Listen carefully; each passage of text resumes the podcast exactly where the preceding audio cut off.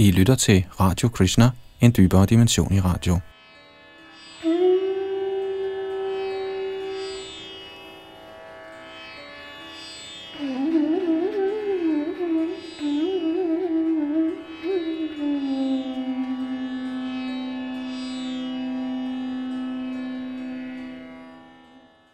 Vi fortsætter nu vores gennemgang af Srimad Bhagavatam, og vi er i gang med ellevte bogs andet kapitel, der hedder Maharaj Nimi møder de ni Yogendraer.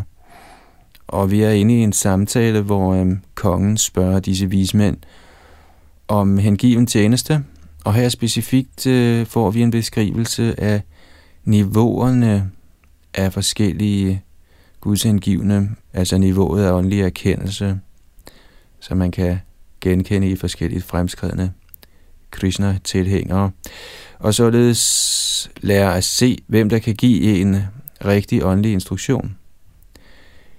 Sidste gang afsluttede vi tekst otteogfyrre, og i dag er det så tekst niogfyrre, vi starter på, her hvor Yadunandandas sidder bag mikrofon og teknik.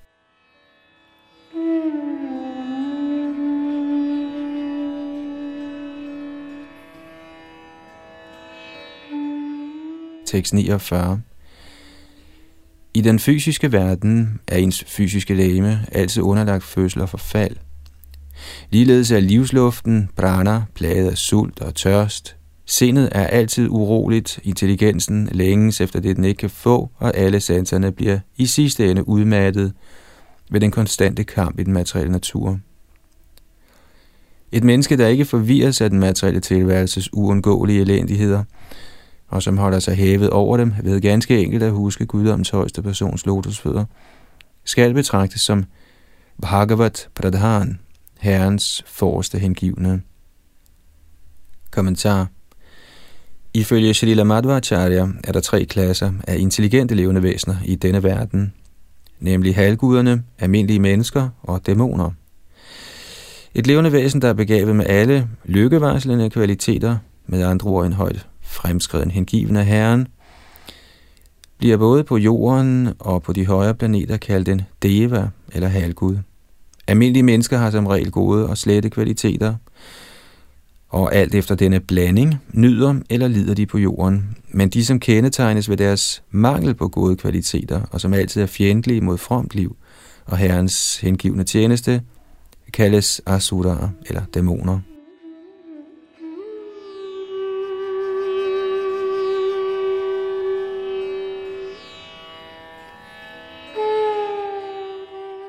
Af disse tre klasser plages de almindelige mennesker og dæmonerne i frygtelig grad af fødsel, død og sult, hvorimod de gudelige personer, halvguderne, er hævet over sådan lemlig elendighed. Halvguderne holder sig hævet over sådan elendighed, fordi de nyder resultaterne af deres fromme aktiviteter. Ved karmas lov er de uvidende om den materielle verdens grove lidelse, som Herren siger i Bhagavad Gita ni tyve. Trividya mang soma pa puta pa pa yagyarishtva svargating prartyanti tipunayam masadya surendra lokam ashnanti divyan divideva bhogan. Citat. De som studerer Veda og drikker somasaft for at nå himlen, tilbyder mig indirekte. De fødes på Indras planet, hvor de nyder gudelige glæder. Citat slut.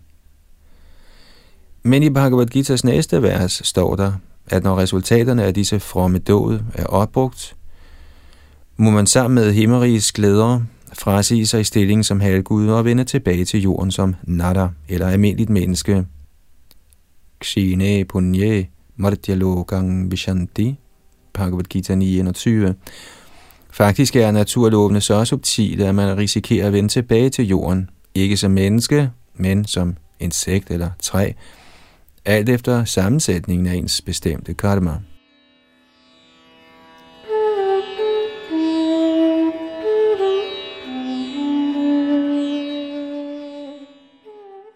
Herrens rene hengivne oplever imidlertid ingen materiel elendighed, da han har opgivet livets legemlige opfattelse og korrekt identificerer sig som evig tjener af guddommens højeste person, Krishna.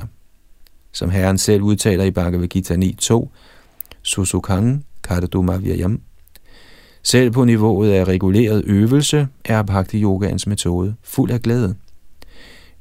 Ligeledes sagde Lotandas Thakur, en af Sri Chaitanya Mahaprabhus nære, samtidig Soba Obatare Sharo Shiromani Kebolo Anondo Kando.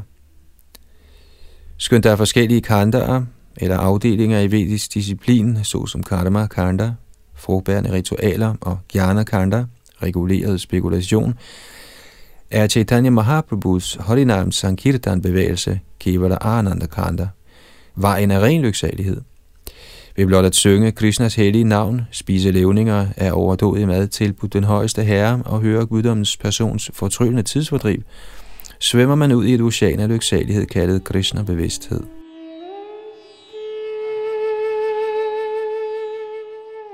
Heldigvis er dette ocean af lyksalighed et hvert levende væsens evige plads, forudsat at han opgiver alle sine falske livsopfattelser. Man må ikke identificere sig med en grov fysisk krop, et flygtigt sind eller en spekulativ intelligens. Ej heller skal man tåbeligt identificere sig med buddhisternes tænkte tomhed. Man skal sågar ikke identificere sig med det upersonlige åndelige livs ocean kaldet Brahma Jyoti, der oplyser den åndelige verdens udstrakte himmel, hinsides det tildækkede univers. Man må snarere identificere sig korrekt som evig individuel tjener af guddoms højeste individuelle person. Ved således helt enkelt at vedkende sig i sin naturlige stilling og oprigtigt tjene herrens lotusfødder, bliver man hurtigt forfremmet til direkte deltagelse i Krishnas evige tidsfordriv, ligesom Arjuna fik mulighed for at lege med Krishna som soldat på Kurukshetras slagmark.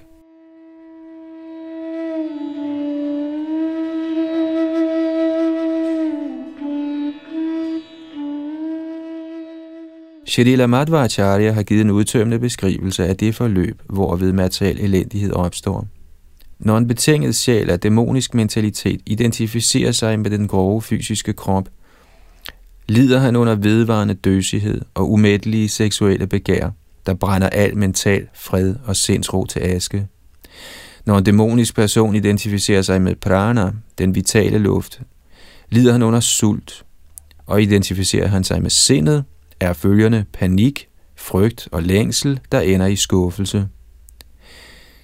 Identificerer han sig med intelligensen, lider han under dyb eksistentiel bitterhed og frustration langt ind i sit hjerte.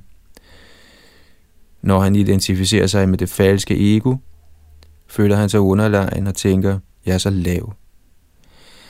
Og når han identificerer sig med bevidsthedens proces, plages han af fortidens minder. Når en dæmon forsøger at nedsætte sig som alle levende væseners hersker, øges samtlige disse elendigheder på én gang.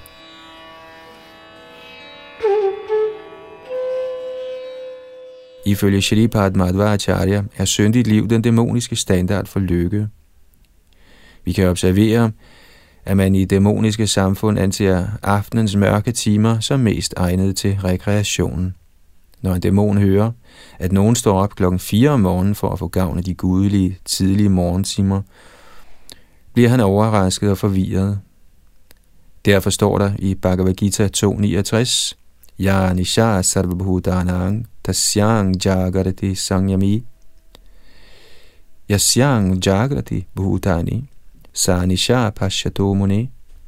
Citat. Det, som er nat for alle levende væsener, er tiden for opvågning for de selvbeherskede, og tiden for opvågning for alle væsener er nat for den selvbeskuende vismand. Citat slut. Srila Prabhupada har kommenteret, jeg citerer, der er to slags intelligente personer. Den ene er intelligent angående materielle handlinger, rettet mod sansenydelse, og den anden er selvbeskuende og vågen, hvad angår udvikling af selverkendelse. Citat slut. Jo mere man således kan øge utilladt sex, beruselse, kødspisning og hasardspil, jo mere øger man sin anseelse i et dæmonisk samfund, hvorimod disse ting er helt afskaffede i et gudeligt samfund baseret på Krishna-bevidsthed.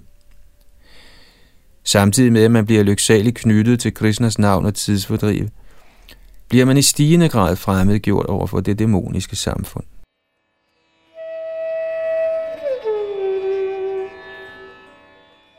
Dæmonerne er selvudnævnte fjender af guddommens højeste person, og de håner hans rige. Således beskriver Srila Madhvacharya dem som adhogate, eller de, som har lyst billet til helvedes mørkeste områder.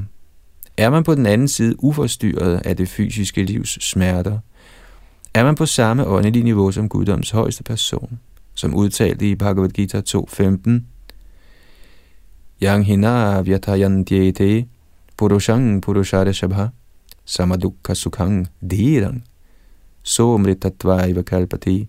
Citat. O du bedste af mænd, Arjuna, den som ikke forstyrres af lykke og kval, og som er stabil i begge, er helt sikkert egnet til befrielse. Citat slut. Man kan kun nå dette transcendentale niveau gennem Guddoms højeste persons barmhjertighed. Med Shri Madhvacharyas ord, Sampurna Anugrahat Vishnu.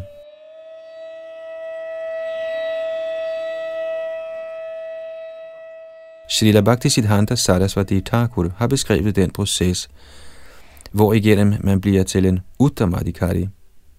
Er man heldig, bliver man gradvist træt af en kanishta adikaris begrænsede udsyn og aktiviteter, og man lærer at påskynde madhyamadikariens bredere syn, hvorved man forstår, at alle levende væsener må blive Krishnas hengivne, samt at man når livets fuldendelse ved at følge i fodsporene på en uttamadikari hengiven af Herren. I takt med, at dens hengivende tjeneste gradvist intensiveres, og man gentagne gange bader i støvet fra de rene hengivnes lotusfødder, ophører plagerne af fødsel, død, sult, tørst, frygt osv. gradvist med at forstyrre sindet. Som udtalt i Bhaktita Samrita Sindhu et to et hundrede og fjorten, Alabdeva vinasteva bhaksha chadana sadhane aviklava matir bhutva harimeva dhya smarit. Citat. Selvom en hengiven skulle mislykkes i sit forsøg på at spise ordentligt eller klæde sig ordentligt på, må han ikke lade dette materielle nederlag forstyrre hans sind. Han bør snarere bruge sin intelligens til at huske sin mester, Herren Krishna, og således forblive uforstyrret. Citat slut. Så man modnes i denne fremgangsmåde af at huske Krishna i enhver situation, tildeles man titlen Mahabhagavat.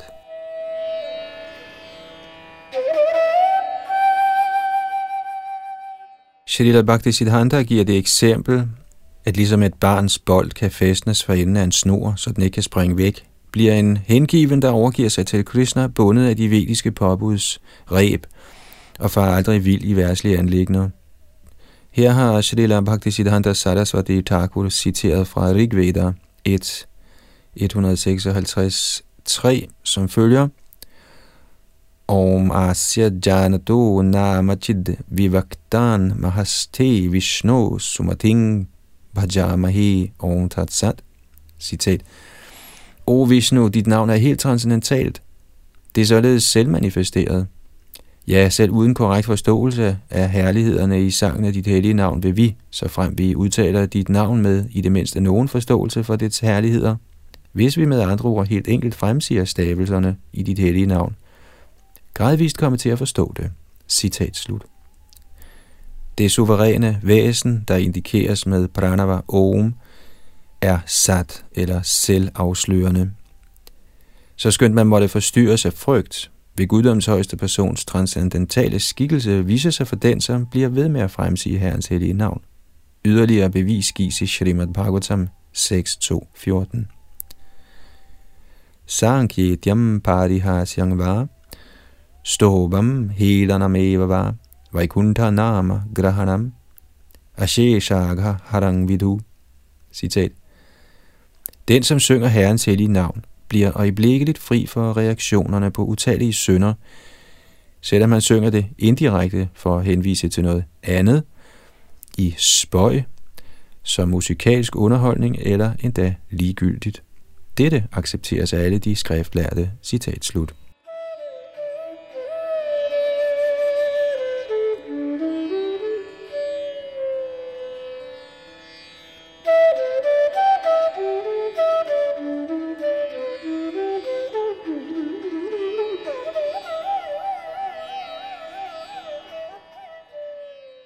Tekst halvtreds. Den, som udelukkende har søgt ly ved den højeste herre, Vasudeva, bliver fri for frugtbærende aktiviteter, der baserer sig på materiel lyst. Faktisk bliver den, som har søgt Herrens lotusfødders ly, fri for endda ønsket om at nyde fysisk sanselig glæde. Planer om seksuelle glæder, anseelse i samfundet og penge kan ikke slå rod i hans sind. Således skal han betragtes som Bhagavatam, en ren hengiven af Herren på det højeste niveau. Kommentar. Ifølge Shrila Sridhar Swami beskriver dette vers, hvordan Herrens hengivne opfører sig. En ren hengivens handlinger er blottet for materiel misundelse, falsk glæde, vildfarelse og begær. Ifølge Vaishnava-kommentatorerne henviser ordet bijanam i dette vers til vasanar, eller dybt rodfæstet begær, der gradvist bærer frugt i form af handlinger, hvis reaktioner det levende væsen bliver underlagt.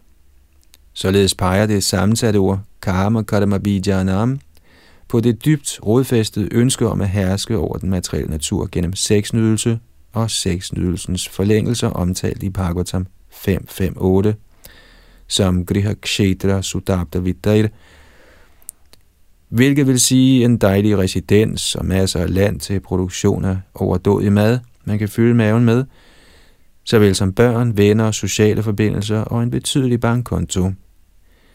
Alle disse materielle ting er afgørende for helt at kunne glemme, at man er den højeste herres evige tjenere. Derfor udtaler Bhagavatam, Janasya moho yamahangamamedi.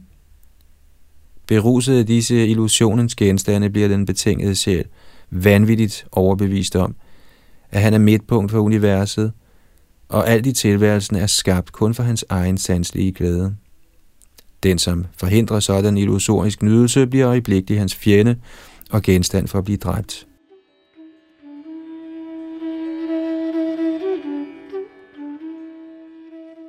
Grundet denne læmelige opfattelse af livet og illusionens lænker, bliver hele verden brutalt rystet af konflikter, affødt af misundelse og begær. Den eneste mulige løsning er at søge lederskab fra Herrens rene hengivne, der bliver beskrevet her. En populær vending til retfærdiggørelse af demokratiske regeringer er, magt korrumperer og absolut magt korrumperer absolut. Sådan moralprædiken kan have værdi på det materielle plan, men det nævnes specifikt her, at Herrens rene hengivne, der helt har søgt ly ved Herrens lotusfødder, end ikke i tanken tager del i materiel misundelse og sansetilfredsstillelse.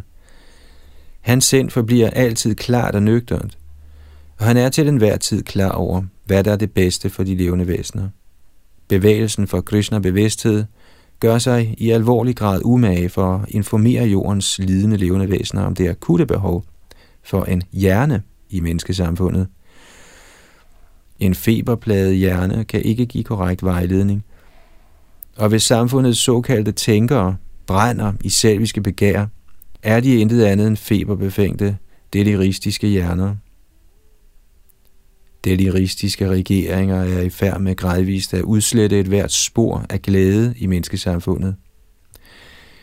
Derfor er det Vaisnava forkyndernes pligt at handle på platformene Bhagavatam, for at de kan yde menneskeheden klar vejledning uden risiko for at blive bestikkelige eller selv i mindste grad tiltrukket af den materielle velstand, der måtte tilbydes en hellig person. Alle intelligente mennesker, der ikke direkte kan følge Bhakti yogans metode, må i det mindste være så dannede, at de kan genkende Herrens førsteklasses hengivne og tage hans vejledning. På den måde kan menneskesamfundet organiseres på ordentlig vis, sådan at ikke blot mennesker, men sågar dyr, fugle og træer, kan gøre fremskridt i livet og endeligt vende tilbage hjem til guddommen, til evigt liv i lyksalighed og kundskab.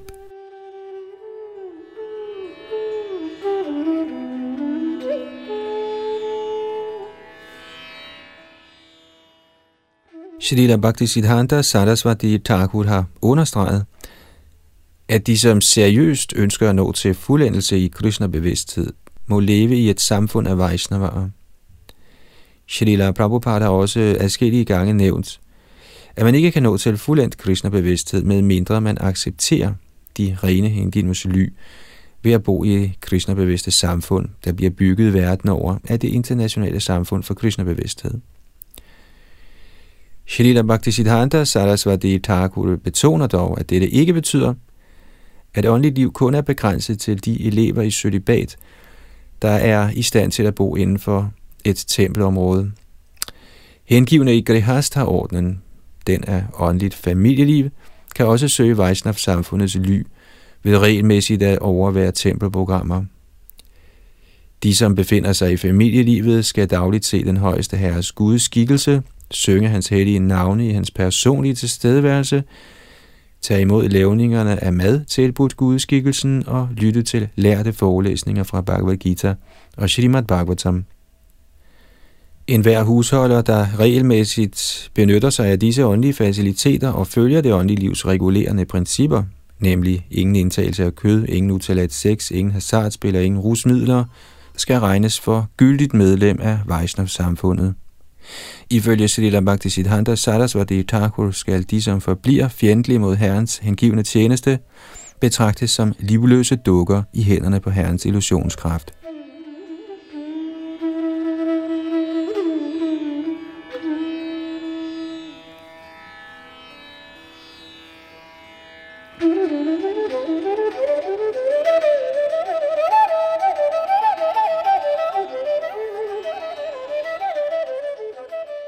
Tekst enoghalvtreds. Fødsel i en aristokratisk familie og udøvelse af askese og fromme handlinger fører uden tvivl til, at man bliver stolt af sig selv. Hvis man ligeledes nyder en anset stilling i samfundet, fordi ens forældre er højt agtede medlemmer af Varnashram-systemet, bliver man end mere forkabt i sig selv. Men føler man trods disse fortrinlige materielle kvalifikationer end ikke et spor af stolthed ind i sig selv, skal man betragtes som guddoms højeste persons allerkæreste tjener. Kommentar. Ifølge Shrila Sridhar Swami henviser ordet janma, god fødsel, til klasser såsom modadhar vastikarne, det vil sige børn af brahmin fædre og kshatriya mødre, og ambhasthar, der er børn af brahmin fædre og vaishya mødre, der begge regnes for anulom, siden faren er fra en højere kaste. Ægteskaber, hvor moren kommer fra en højere klasse end faren, kaldes pratilom. Under alle omstændigheder befinder den, som bliver stolt over sin såkaldt ansete fødsel, sig afgjort i den læmelige opfattelse af livet. Fødsel i enhver fysisk krop er et alvorligt problem, man må løse ved at overgive sig til guddoms højeste person. Man kan derved befri sig fra de gyldne lænker af en såkaldt aristokratisk materiel krop. Ifølge Srila Bhaktisiddhanta Sarasvati Thakur tror Kanishta Adhikariya, at karma mishra bhakti, eller hengiven tjeneste iblandet materiel bestræbelse, er det endelige i åndeligt liv. De hæfter sig ved vers såsom dette: Varnashrama charavata purushena parapuman Vishnur aradhyate pantha nanyat tatosha karanam. Citat. Guddommens højeste person, Herren Vishnu, tilbedes ved behørig udførelse af foreskrevne pligter i systemet af varna og ashram. Der er ingen anden måde, hvorpå man kan stille guddommens højeste person tilfreds. Man er nødt til at befinde sig inden for institutionen af de fire varnaer og ashramaer. Citat slut. Hentet fra Vishnu Purana tre otte ni. De tror således, at materielt arbejde, hvor en del af frugten tilbydes Gud, er menneskelivets højeste niveau. Ifølge Srila Bhaktisiddhanta Sarasvati Thakur er der en del smriti litteratur, der har opmuntret til sådan blandet hengiven tjeneste. Grundet egoistisk tilknytning til den fysiske krop, bliver sådanne bøger af materialistiske hengivne opfattet som middel til at krænke Herrens hellige navn. Således tænker man, at en anset stilling inden for Varnashram ifølge fødsel og såkaldt fromme gerninger er forudsætninger for at blive succesfuld i åndeligt liv.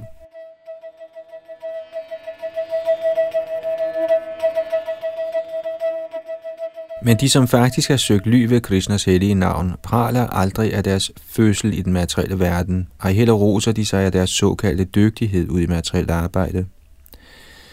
Så længe ens mentalitet tynges af Varnashram-systemets materielle mærkater, har man kun ringe mulighed for at komme fri af materielt slaveri og vinde Herrens gunst. I den forbindelse har Chaitanya Mahaprabhu eftertrykkeligt sagt, at han ikke var i stand til at identificere sig med nogen Varnashram-mærkat, såsom den er en stor lærd eller præst, en tapper kriger i Herrens hær, en dygtig handlende, der tjener penge for Herren eller Herrens flittigste arbejder, Og her kunne Chaitanya Mahaprabhu identificere sig med en standhaftig brahmachari, en fornem husholder eller en ophøjet sannyasi. Disse betegnelser afspejler materiel stolthed, der kan trænge ind i udøvelsen af hengiven tjeneste. Skønt den hengiven måtte overholde Varnashrams almindelige pligter, er hans eneste mærkat Gopi Bhardu Bhadakamalayor Dasa Dasa Nodasa. En evig tjener er en tjener, er en tjener af Herren, Gopiernes mester, hentet fra Chaitanya Charitamrita Madhya Lila tretten firs. Srila Bhaktisiddhanta Sarasvati Thakur udtaler, at når en hengiven forstår, at Bhakti yogans metode er komplet i sig selv, og han bliver opslugt af at høre og synge Herrens pris, tager den i højeste grad barmhjertige herre ømt den sådan hengiven op på sit eget skød. Den højeste herre lader sig kun behage af ublandet hengivenhed, og ikke af nogen udgave af den grove krop, bestående af fem fysiske elementer, eller den subtile krop, udgjort af utallige spekulationer og falsk hovmod. Med andre ord kan herren Krishna aldrig behages af ens såkaldte aristokratiske legeme, der står til at blive ædt af orme og gribe. Bliver man stolt over sin materielle fødsel og sine såkaldt fromme gerninger, vil sådan stolthed gradvist føre til en upersonlig mentalitet, hvor man blot frasiger sig arbejdets frugter, eller også mentaliteten hos en karmi, hvor man nyder sit arbejdes frugter. Hverken karmier eller gyani-grublere er klare over, at arbejdets frugt faktisk tilhører Krishna. Konklusionen er, at man med omhu må opgive al falsk stolthed og til enhver tid huske, at man er Krishnas ydmyge tjener. Som udtalt af Chaitanya Mahaprabhu, Amanina Amanadina Kirtaniya Sadahari.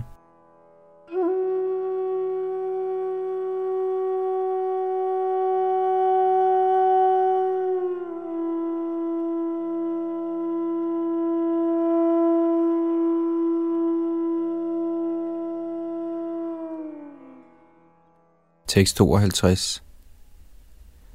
Når en hengiven opgiver den selviske anskuelse, ved hvilken han tænker, det her er min ejendom, og det der er hans, og når han ej længere bekymrer sig om sin egen materielle krops glæder, eller er neutral over for andres ubehag, bliver han helt rolig og tilfreds. Han ser sig selv som kun én blandt alle de levende væsener, der i ligelig grad er del og eje af Guddoms højeste person. En sådan tilfreds Vaishnav skal betragtes som på den hengivne tjenestes højeste niveau.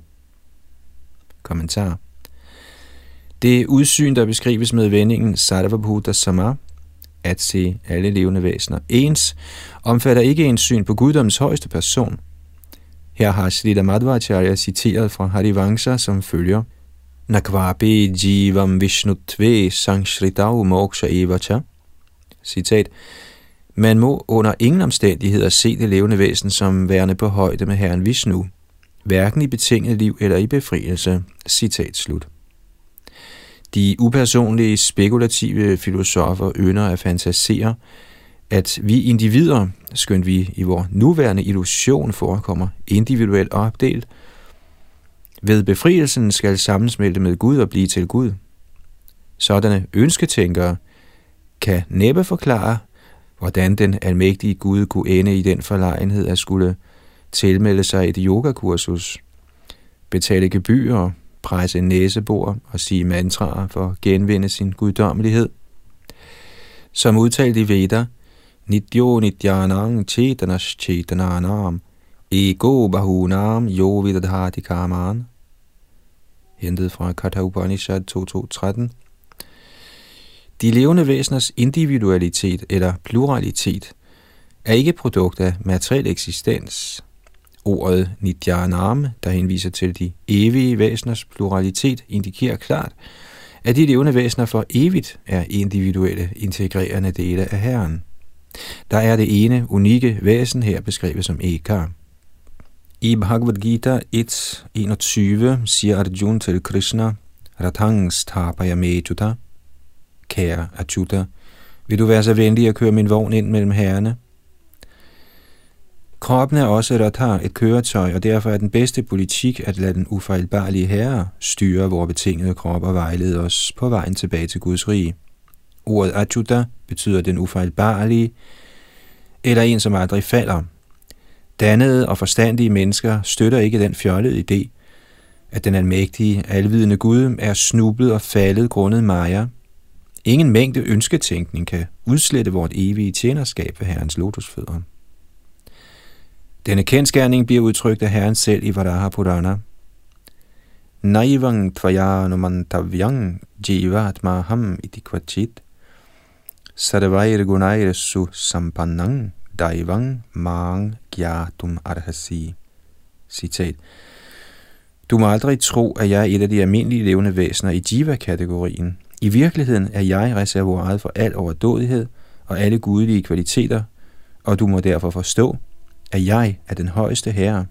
Citat slut. Ifølge Shrila Jiva Goswami og Shrila Vishvanatha Chakravarti Thakur forbyder dette vers i Srimad Bhagavatam ikke, at man bruger en bestemt genstand i Herrens tjeneste, siden en hengiven er fri til at anvende alle ting, der kan fremme Herren Krishnas tjeneste.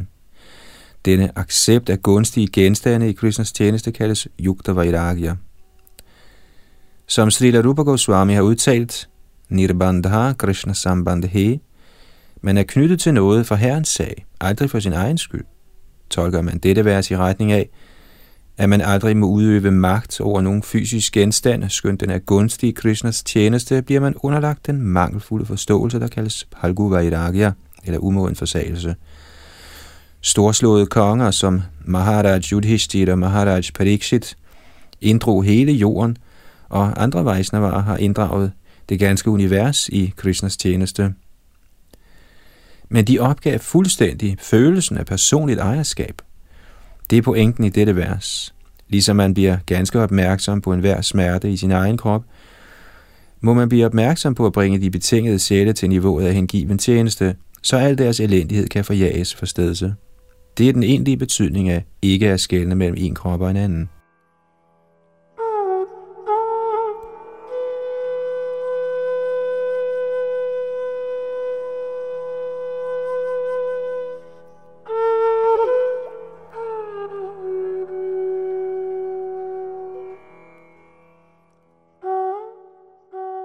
Tekst treoghalvtreds. Guddommens højeste persons lotusfødder efterstræbes af selv de største af halvguderne, såsom Brahma og Shiva, der alle har accepteret Guddommens højeste person som deres et og alt. En ren hengiven af Herren kan under ingen omstændigheder glemme disse lotusfødder. Han vil ikke opgive sit liv ved Herrens lotusfødder i sågar et øjeblik. Ja, endnu ikke i et halvt øjeblik, selv i bytte for kosmisk magt og nydelse af hele universets rigdomme. En sådan hengiven af Herren skal regnes for den bedste af Vaishnavaer. Kommentar. Ifølge Shrila Sridhar Swami kunne man spørge, hvis man kunne vinde hele universets velstand i bytte for at forlade Herrens lotusfødder i blot et halvt øjeblik, hvad galt er der da egentlig at forlade Herrens lotusfødder i et sådan ubetydeligt tidsrum? Svaret gives med ordet akundasmriti. Det er ganske enkelt umuligt for en ren hengiven at glemme guddommens persons lotusfødder, siden alt, der eksisterer, faktisk er en forlængelse af den højeste herre. Da intet er adskilt fra den højeste herre, kan herrens rene hengivne ikke tænke på andet end herren. Ej heller kan en ren hengiven forestille sig at skulle beherske eller nyde kosmisk overdådighed. Hvis han fik hele universets rigdom, ville han frembære det ved herrens lotusfødder og vende tilbage til sin stilling som herrens ydmyge tjener.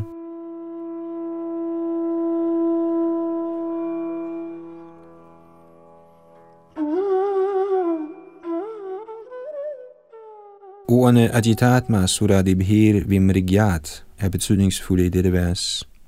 Herren Krishnas lotusfødder er i den grad overdådige, at selv herrerne over materiel rigdom, nemlig Brahma og Shiva, til lige med den øvrige gudekreds, altid søger efter at få et glimt af herrens lotusfødder. Ordet Vimrigyat peger på, at halvguderne egentlig ikke er i stand til at se herrens lotusfødder, men bestræber sig på at se dem. Et eksempel herpå gives i tiende bog, hvor herren Brahma fremsiger bønner til Vishnu, og indtrængende beder herren om at rette op på forstyrrelserne på jorden.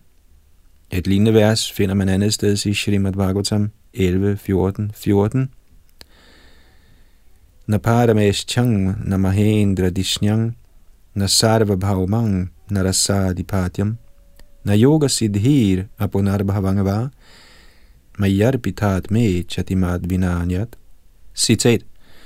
Den hengivne, der har givet mig sin sjæl, ønsker intet, hvis det er adskilt fra mig, hverken stillingen som universets højeste halvgud Brahma, eller den af herren Indra, og heller kongedømme over den ganske jord, eller over de lavere planetsystemer, og heller yogans mystiske færdigheder eller frihed fra genfødselens kredsløb. Citat slut. Ifølge Srila Vishvanatha Chakravarti Thakur kan ordet ajitatma også forstås i betydning ajitendriyaha, eller de hvis sanser er ubeherskede. Skønt halvguderne alle skal respekteres som herren Vishnus hengivne, bevirker fraværet af groft fysisk ubehag på de højere planetsystemer, at de er tilbøjelige til at lade sig påvirke af livets læmelige opfattelse, og under tiden oplever de nogen åndelig vanskelighed, grundet de utrolige materielle faciliteter, de har til deres rådighed. Sådanne forstyrrelser kan dog ikke trænge ind i sindet på herrens rene hengivne, som er angivet i dette vers med ordene akuntas smriti. Ifølge Srila Bhaktisiddhanta Sarasvati Thakur kan vi ud fra dette vers forstå, at der ingen materielle faciliteter på nogen af universets planetsystemer kan aflede en ren hengiven af Herren, kan en sådan hengiven umuligt falde eller blive fjendtlig mod Herrens tjeneste.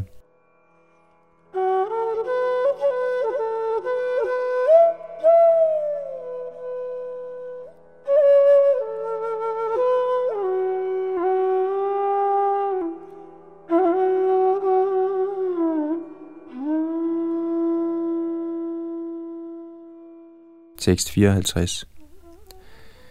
Hvordan kan den materielle elendigheds ild fortsat brænde i hjerterne på dem, der tilbyder den højeste herre? Herrens lotusfødder har begået utallige heltedåd, og hans smukke tånegle ligner kostbare juveler. Stråleglansen fra disse negle minder om afkølende måneskin, for den letter og iblækkeligt smerten i hjertet på den rene hengivne, ligesom fremkomsten af månens afkølende lys letter solens brændende hede. Kommentar. Når månen står op, bortdriver dens udstråling lidelsen fra solens brændende hede. Ligeledes udsletter de afkølende stråler, der udgår fra lotusneglene på guddoms persons lotusfødder, al elendighed for herrens rene hengivne. Ifølge Vaishnava-kommentatorerne skal det forstås ud fra dette vers, at materiel lyst, eksemplificeret ved ubehersket sexlyst, er nøjagtig som en flammende ild. Denne ilds flammer nedbrænder al fred og lykke hos den betingede sjæl, der for bestandigt vandrer gennem otte millioner fire hundrede tusind arter af liv i deres forfængelige kamp for at slukke denne uudholdelige ild. Herrens rene hengivne anbringer herrens afkølende, juvellignende lotusfødder i deres hjerter, og således bliver al den materielle tilværelses smerte og elendighed slukket. Ordet Udovikramangri tilkendegiver, at herrens lotusfødder er ganske heltemodige. Shri Krishna er berømt for sin inkarnation som Varman, Brahmin dværgen, der strakte sine smukke tæer helt op til universets ydre grænse og gennemhullede den kosmiske skal, hvorved han bragte det hellige Gangesvand ind i universet. Da Krishna ligeledes trådte ind i Mathura by for at udfordre den dæmoniske kong Kangs, og hans indtog blev forhindret af en rovbegærlig elefant ved navn Kuvalaya Pita, sparkede herren Krishna elefanten til døde og gik uanfægtet ind gennem byporten. Herren Krishnas lotusfødder er i den grad ophøjet, at den vediske litteratur udtaler, at hele den materielle manifestation hviler under hans lotusfødder. Samashrita ye padapallava plavang mahat padang punya yasho murarehe. Srimad Bhagavatam ti, fjorten til otteoghalvtreds.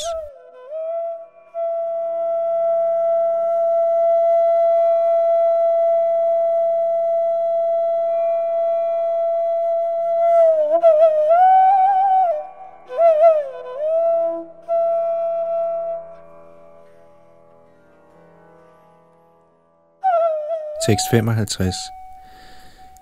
Guddommens højeste person er så venlig mod de betingede sjæle, at hvis de kalder på ham ved hans hellige navn, endda uforvarende eller modvilligt, er herren tilbøjelig til at ødelægge utallige syndige reaktioner i deres hjerter.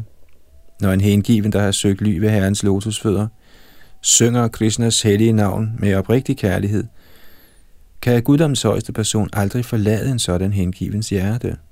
Den, som således har fanget den højeste herre i sit hjerte, skal kendes som Bhagavat Pradhan, herrens mest ophøjede hengivne. Kommentar. Ifølge Shrila Sridhar Swami bliver kernen i en ren hengivens kvalifikationer givet i dette vers. En ren hengiven er en, som har tiltrukket herren med sin kærlighed. Sådan er herren umuligt kan forlade den hengivens hjerte. Ifølge Shrila Jiva Goswami tilkendegiver ordet Sakshat i dette vers, at en ren hengiven besidder erkendt viden om guddoms højeste person, i det han har givet sit hjerte til den højeste herre, Krishna. Der er alt igennem tiltrækkende i seks overdådigheder, herunder skønhed. En ren hengiven kan umuligt tiltrækkes af de fedtposer, der kaldes kvinders bryster, eller af hallucinationerne i form af såkaldt samfund, venskaber, kærlighed i den materielle verden. Derfor bliver hans rene hjerte en passende bolig for den højeste herre. En gentleman kan kun bo på et rent sted. Han gider ikke at leve på et forurenet, besmittet sted. Uddannede mennesker i den vestlige verden protesterer nu højlydt mod forurening af vand og luft fra storbyens industrielle foretagender. Folk forlanger retten til at bo et rent sted. Ligeledes er herren Krishna den største gentleman, og derfor ønsker han ikke at bo i et forurenet hjerte, og heller viser han sig i en betinget sjæls forurenet sind. Når en hengiven overgiver sig til Krishna og bliver en elsker af herren gennem direkte erkendelse af Krishnas alt igennem tiltrækkende væsen, tager herren bolig i hjertet og sindet på en sådan ren hengiven.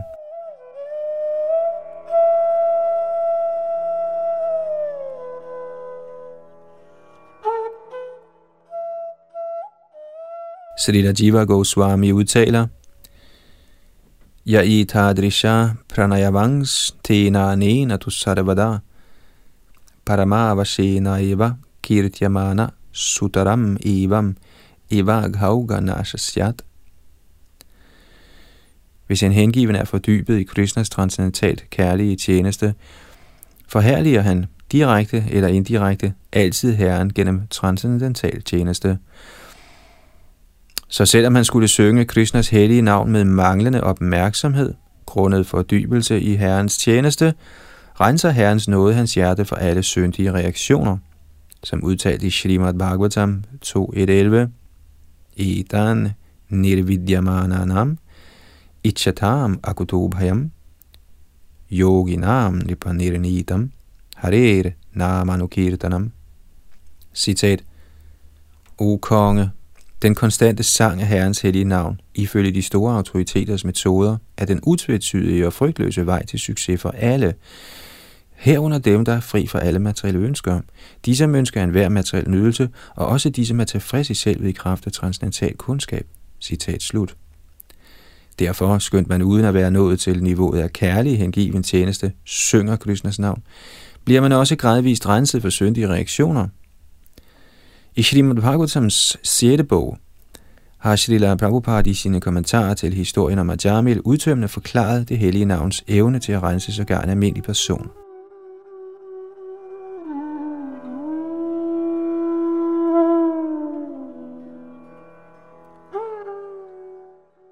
Shrila Vishvanatha Chakravarti Thakur har på nydelig vis forklaret metoden til, hvordan man bringer den højeste herre under kontrol. Mor Yashoda bandt Krishna som barn til en træmorder med et reb. Krishna, der tiltrækkes af sine hengivnes ufattelige kærlighed, lod sig binde. Så skønt herren Krishna binder alle de betingede sjæle med lænkerne af sin illusionskraft, Maya, kan de samme betingede sjæle på deres side, så frem de bliver herrens rene hengivne, binde Krishna med lænkerne af kærlighed til Gud. Ifølge Srila Bhaktisiddhanta Sarasvati Thakur kan alle verdens ildevarslende tilstande, der skyldes synd, øjeblikkeligt udslettes ved sangen af herrens hellige navn. Guddoms højeste person forlader aldrig hjerterne på dem, der opgiver al syndig adfærd og synger hans navn. Selvom sådan sang endnu ikke er fuldendt, vil den hengiven, der bliver i herrens tjeneste, gradvist nå til niveauet af prema nishtha, eller uafbrudt kærlighed til Gud. De skal der regnes for Mahabhagavatar, herrens rene hengivne.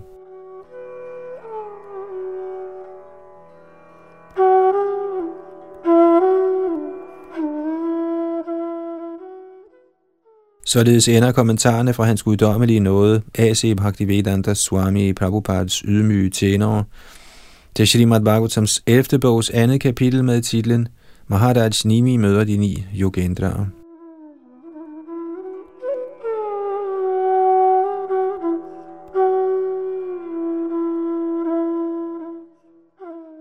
Kapitel tre. Befrielse fra den illusoriske energi.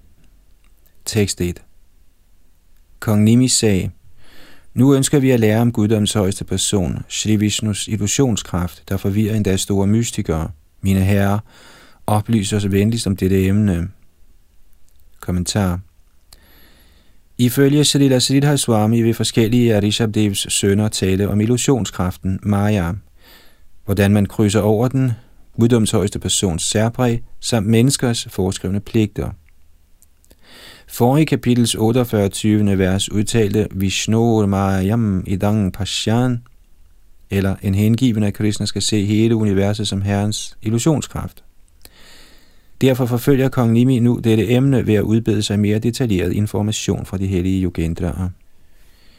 Ifølge Srila Bhaktisiddhanta Sarasvati Thakur bliver halvguderne, anført af herren Brahma, og jordens mennesker, alle drevet af deres bestemte begær efter sansetilfredsstillelse. Således retter de deres sanser hen imod søgen efter materiel viden.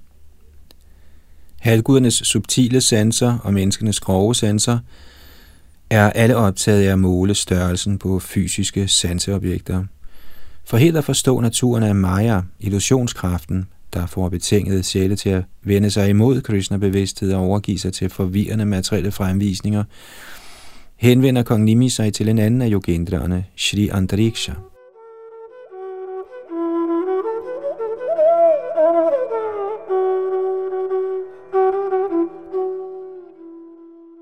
Tekst to. Skønt jeg drikker guddrikken af jeres udtalelser om guddoms højeste persons herligheder, er min tørst endnu ikke slukket. Sådanne behagelige beskrivelser af Herren og hans indgivne er den egentlige medicin for betingede sjæle som jeg, der plages af den materielle tilværelses trefoldige elendigheder. Kommentar. Ifølge Srila Sridhar Swami kunne man indvende, at da en ren hengivens kendetegn allerede er blevet udtømmende beskrevet, kan man fuldkommen gøre sit liv ved at komme op på niveauet omtalt i forrige vers, og det er således ikke nødvendigt med yderligere spørgsmål. Men Harikathamritam, emner om Herren og hans hengivne, er så tiltalende og smukke, at man ikke kan holde op med at lytte til dem, selv efter åndelig befrielse.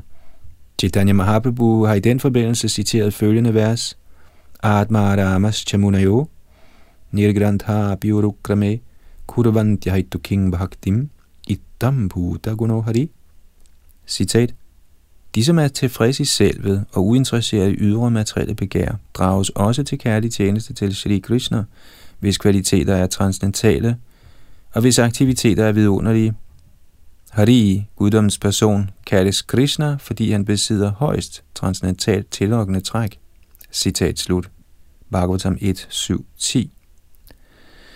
Materiel medicin er ikke længere ønskelig, når først en sygdom er kureret, men på det absolute plan er midlet og målet ikke forskellige. Således er det at lovprise og høre om Herren Krishna både midlet og målet, hvad angår transcendental lyksalighed.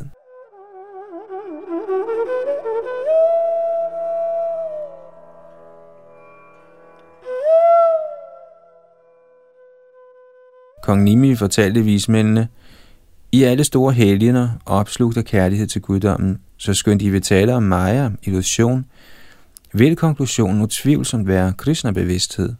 I må venligst ikke tro, I allerede har forklaret mig alt. Guddrikken af jeres berusen lærdom har gjort mig mere ivrig end nogensinde efter at høre om guddommens højeste person. Kong Nimi var også en stor hengiven af Herren, ellers ville han umuligt kunne have ført personlige samtaler med så ophøjede levende væsener som de ni Yogendraer. Men som ydmyg Vaishnava opfattede han sig selv som en almindelig betinget sjæl, dækket af materielle betegnelser. Således viste han sin iver efter at forstå Mayas virkelige væsen, med henblik på at sikre sig imod hendes fremtidige forsøg på at anbringe ham i den materielle tilværelses brændende ild.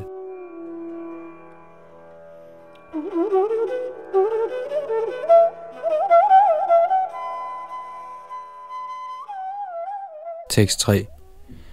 Shri Antariksha sagde: O du svært bevæbnet konge, ved aktivering af de fysiske elementer har al skabelses ursjæl udsendt alle levende væsener i højere og lavere arter, for at disse betingede sjæle kan dyrke enten sansetilfredsstillelse eller endelig befrielse, alt efter deres ønske. Kommentar. Ifølge Shrila Vishvanatha Chakravarti Thakur bliver illusionskraften Maya forklaret i dette vers gennem en beskrivelse af hendes energier, nemlig naturens fremtrædelsesformer.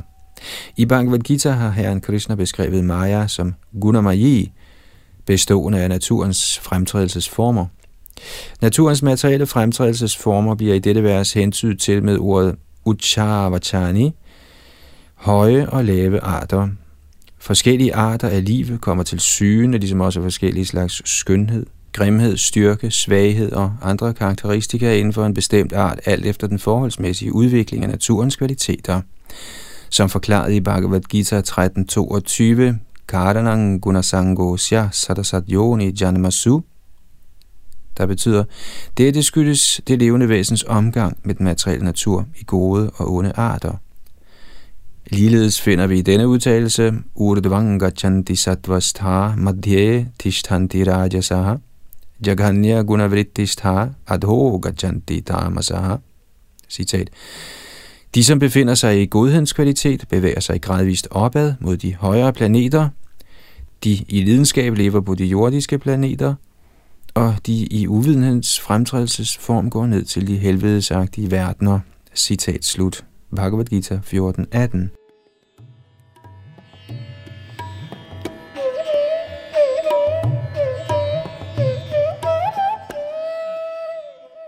De tre generelle inddelinger i materielt liv kaldes Deva, Diryak og Nara, hvilket vil sige halvguder, næsten menneskelige væsener og mennesker. I de mange arter er der forskellige muligheder for fysisk tilfredsstillelse af sanserne. Forskellige arter bestemmes ved deres forskelligt formede sanser, såsom kønsorganer, lugtesans, tunge, ører og øjne. Duer er for eksempel blevet tildelt evnen til et nærmest ubegrænset sexliv, bjørne har rig lejlighed til søvn, tigre og løver udviser tilbøjelighed til kamp og fortæring af kød, heste kendetegnes ved deres ben til hurtig bevægelse, gribe og ørne besidder fabelagtigt syn osv. Mennesket udmærker sig ved sin store hjerne, der er tiltænkt forståelse af Gud. Udtrykket Svamadratma Prasidhaye er meget betydningsfuldt i dette vers. Ordet svar tilkendegiver ejerskab. Alle levende væsener tilhører den højeste herre, Mamai Vangso, Jiva Loke, Jiva Bhuta, Sanatanaha, Bhagavad Gita femten syv. Derfor har de ifølge dette vers to muligheder, Madra Prasidhaye og Atma Prasidhaye. Madra hentyder til de fysiske sanser, og Prasidhaye hentyder til effektivt resultat. Derfor betyder Madra Prasidhaye effektivt at udøve sanser til tilfredsstillelse. På den anden side henviser Atma Prasidhaye til Krishna bevidsthed. Der er to kategorier af Atma, nemlig Jivatma, eller det almindelige levende væsen, der er afhængig, og Paramatma, det højeste levende væsen, der er uafhængig. Nogle levende væsener ønsker at forstå begge kategorier af Atma, og i dette vers indikerer ordet Atma Prasidhaye, at den fysiske verden er skabt for at give disse levende væsener muligheden for at opnå sådan forståelse, og således vende hjem til Guds rige, hvor livet er evigt og fuld af lyksalighed og kundskab.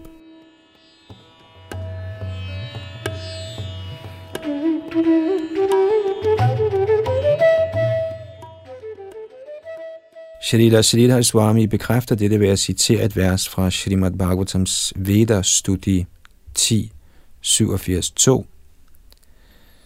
Buddhendriya manapranan jananam ashriyat prabhu matrarthang cha bhavarthang cha atmane kalpanaya cha. Citat. Herren skabte de levende væseners intelligens, sanser, sind og vitale luft med henblik på sansenydelse, til udførelse af ofre for at opnå højere følelser og til endeligt at udføre ofre til den højeste sjæl. Citat slut. Ifølge Shrila Jiva Goswami er det faktiske formål med herrens skabelse kun ét, at muliggøre fremskridt i hengiven tjeneste til herren selv.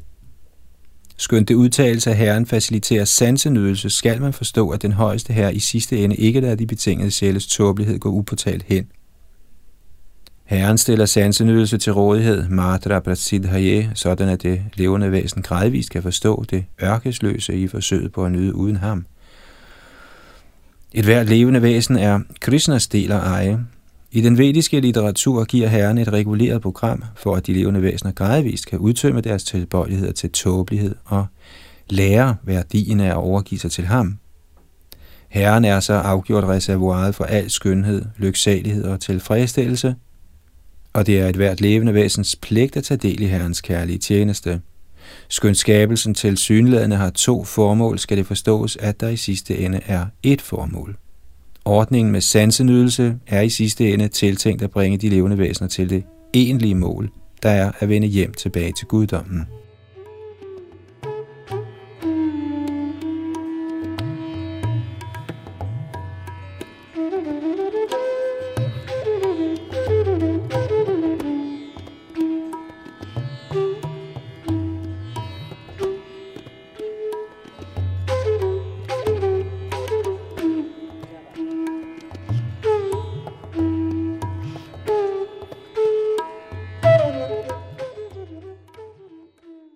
Og med denne sublime konstatering holder vi for denne gang, men fortsætter næste gang med tekst fire her i Srimad Bhagavatams ellevte bogs tredje kapitel. Bag mikrofon og teknik sad Yadunandandas.